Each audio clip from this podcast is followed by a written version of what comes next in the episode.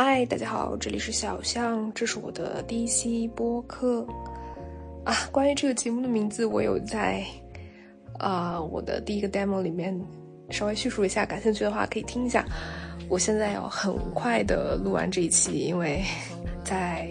录这个音频之前，我其实有做过尝试，在备忘录里写下我要录什么，然后提前起好标题。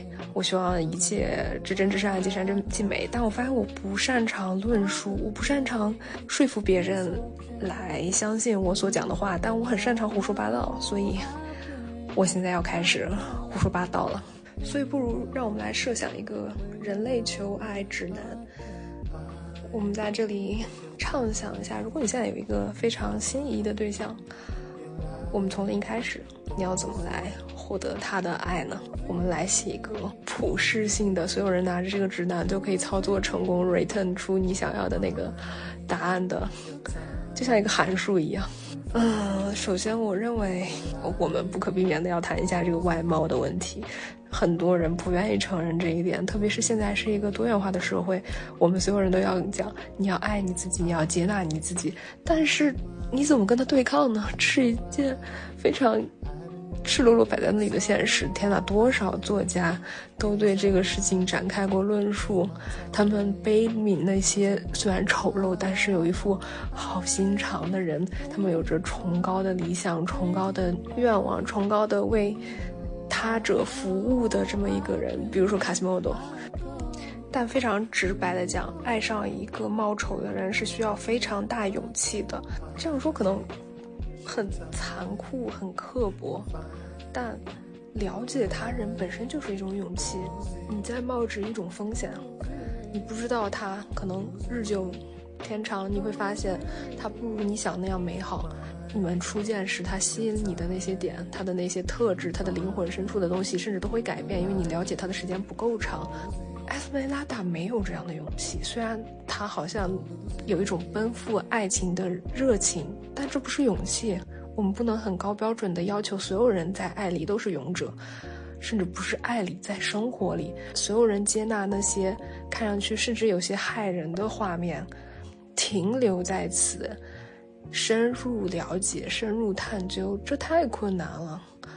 不过，有一点可以有一个捷径：如果我们本身的外貌没有那么的突出，有一个捷径就是，你很有才华的话，可以让很多人忍受这一切。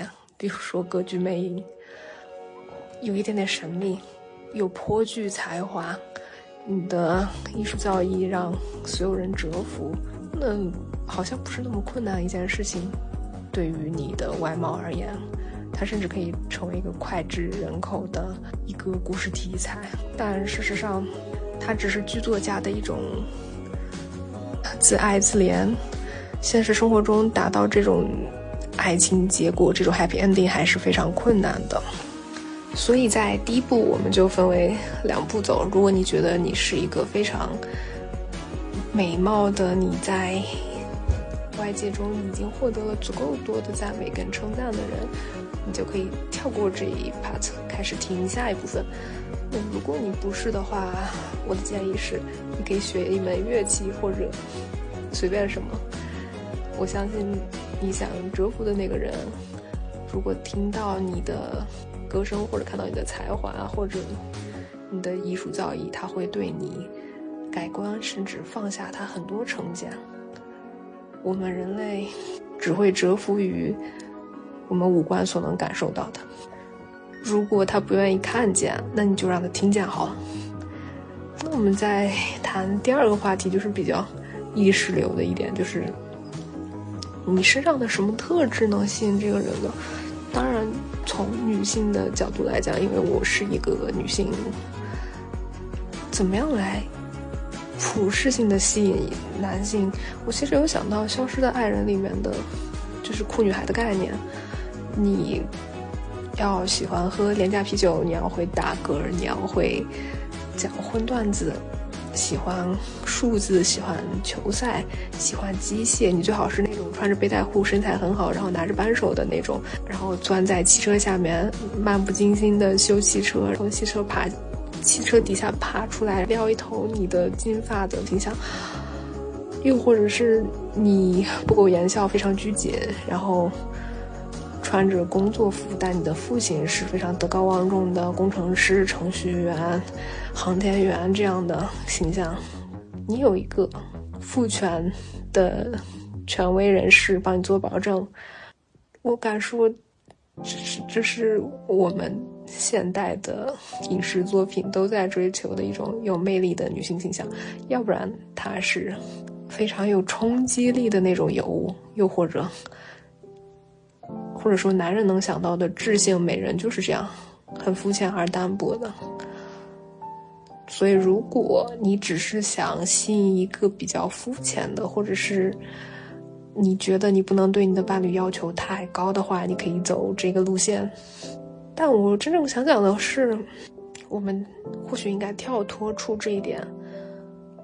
来，我我不想讲做自己那么俗的话，是因为我们当我们走向这个来讨好男性的过程中，我们需要意识到有一部分男性他是以讨好女性的存在的，比如说《那不勒斯四部曲》中的尼诺，他跟。其他的，我不能说其他男人，就是大部分男人不一样。他表现的非常尊重女性，他尊重你的事业，尊重你的一切。我在小红书看过一个投票，就是所有人都知道尼诺是一个什么样的人。哦，抱歉，我可能应该解释一下尼诺是怎么回事。我有点自说自话。呃，尼诺就是在艾莱娜一位意大利作家的小说中非常典型的渣男形象。两位女主角都跟他产生了婚外情，并为并为他生育了孩子，并在最终看清了他的本质，就是他的所有的事业的起点都是依靠女人得到的。他乐于去解放女性，他也坚信女人比男人更强。但是重点是他只解放那些不属于他的女性，一旦你属于他，就开始变得跟别的男人一样了。所以。这是一个很复杂的男性形象，对吧？他，他的说话，他对你的讨好，其实有一点点，呃，像我们讨好男性的意味。可能我们需要认识到 这一点。我们从说回那个小红书的投票，当时的那个问题是：如果你知道尼诺所做的一切，以以及他本人是一个什么样的人，你是否还愿意跟他恋爱？我。我至少在那个时间段，我翻到的所有投票跟评论，大家清一色说的都是愿意，所以这种讨好是很适用的，这种刻板印象是非常适用的。你只要照着这个模板形式就可以了。我忽然发现，大家对于两性的要求并不是那么高，我们好像很容易爱上一样模板的人。我不知道这是现在的信息茧房，还是或者别的什么，我们的时代价值就是这样的。如果对于女性，我们就爱上一个足够尊尊重女性的人；如果是男性，那他们会爱上一个酷女孩。这其实是有点乏味的，我不愿意这样子断定，我只是胡说八道而已。所以这是我们第二个步骤，我们可能说的不是非常清晰。那么第三个步骤就是。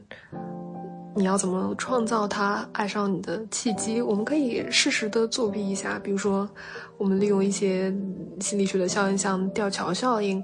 你在一些吊桥效应是指 你在比较危险的环境，比如说在吊桥上，如果迎面走来一位异性，你会把你面前所感受到的这种危险，你的这种心跳加速，误以为是由于对他的心动所产生的。我个人认为，它其实跟我们远古狩猎的时期，为了组建家庭，一起对抗这个残酷大自然的原因有关。我们要挑选那些可以在我们踏上旅途、踏上冒险，能跟我们一起并肩作战的那些人。你可以，我觉得作为人类，你你应该利用这一点，这是我们基因里面所刻下的。你可以约他去啊游乐场，或者是鬼屋。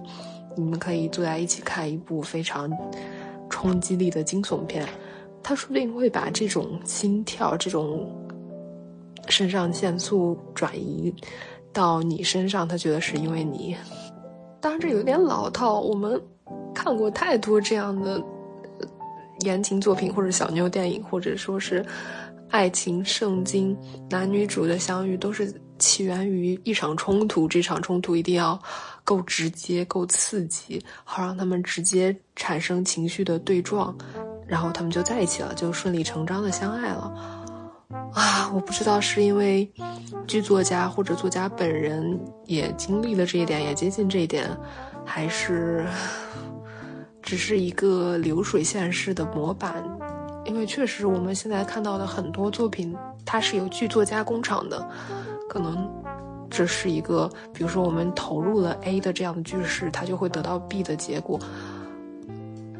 但这种作品，这种价值有没有在今时今日仍然深刻影响我们人类的爱情呢？这很难说，或许我们可以试一试看。那下一步，如果我们已经建立了起了这样的非常刺激的场景，你们最起码你们做到相识了，你们有了一些非常美好的、愉快的肾上腺素飙升的回忆。下一步，为了进一步获得他的喜欢，我们可能需要送一些礼物。这些礼物当然是我们表达爱意的一种方式。我最近有看到一个非常 有点意思但很古怪的一个。回应爱意的礼物，就是可能是中世纪淑女们在舞会上，如果想象自己心仪的对象表达他钟情于他的话，他会把一片切片的苹果放在自己的腋下，然后在一舞一曲舞尽之后，从腋下把那个苹果交给他自己的心仪对象。所以，我们人类送礼物求爱的方式真的很奇怪。那说不定我们可以借鉴一下，我们也留下一些自己的气味。我不知道费洛蒙是不是真的存在，就是呃，气味可以引发一些爱情。但是我相信普鲁斯特效应是有的，就是你闻到一些气味，就很直观的将过去的那些岁月跟这种气味联系起来，它。勾起了一些时间的片段，一些回忆，可能这是可以利用的一点。你可以打听一下，你要求爱的对象他在童年或者是他曾经的某一个重要时刻有什么喜欢的味道。我希望这个味道不会太难办，不然很奇怪。比如说一个浑身充满六婆辣椒酱的，我我在此没有植入任何广告，我只是个人比较喜欢这个品牌。但说不定也不错。那你一定是一个很热情的人类。OK，回归到送礼物、表达爱意的这个话题，我个人的失败经验是，请你千万不要把它表现的太过于母性或者父性，你不要把它当做你的孩子一样对待，这样很糟糕。我不认为把亲情跟爱情，把你的。父母之间的感情跟你的爱人之间的感情混淆是一件很好的事情。我认为你应该送一些他很难用到的东西。很残酷的说，这些东西才比较珍贵，它不应该被消耗。它只要摆在那里，存在在那里，很漂亮的处于这个空间，哪怕它那么的格格不入，他都会注意到这一切。这是一个我个人很不成熟的建议。当然，讲到这里，我们可以说一下，我们已经做了那么多准备了，到了最后的求爱阶段，如果我们成功了，我们要怎么办呢？这对我来说一直是一件很恐怖的事情，就是当每段关系建立的时候，我都会感到前所未有的恐惧。很直白的这样讲，是因为我觉得这世界上最稳定的关系是没有关系。当关系产生了，你就需要花费时间、花费心力来维持它。它很可能变得不如刚开始的时候那么美好，所以，如果有一个比较简单的维持关系的方式的话，我相信应该是忍耐。但同时你要知道你忍耐的红线是什么，因为我不擅长这一点，所以我们没有办法展开赘述。那我们讲一下，如果求爱失败了呢？我。当然，我录这么长时间的音频，我一口气说了这么多的实话，当然不是为了我们迎来一个求爱失败的结局。但我们可能应该找一些找一些事情，让我们忘掉我们的失败，比如说，我们像初中生一样，像那些幼稚的初中生一样，你可以找一件找一座最近最近的山，然后爬上去，不管是早还是晚，只要你想去，然后你在山顶上大骂他五十遍吧，五十遍他的名字，又或者你你在桥洞上或者什么地方，你在办证的这个。涂鸦下面写下他的电话号码啊，当然是非常违法的。我只是开玩笑，我我并没有真的这样建议。我我还是不主张我们以恨的态度来看待曾经我们爱的那些人，因为我们在投射感情在他身上的时候，其实是在爱你自己。他身上有一些跟你相似的地方，我敢发誓，人不会完全爱上跟自己没有一点相同的人。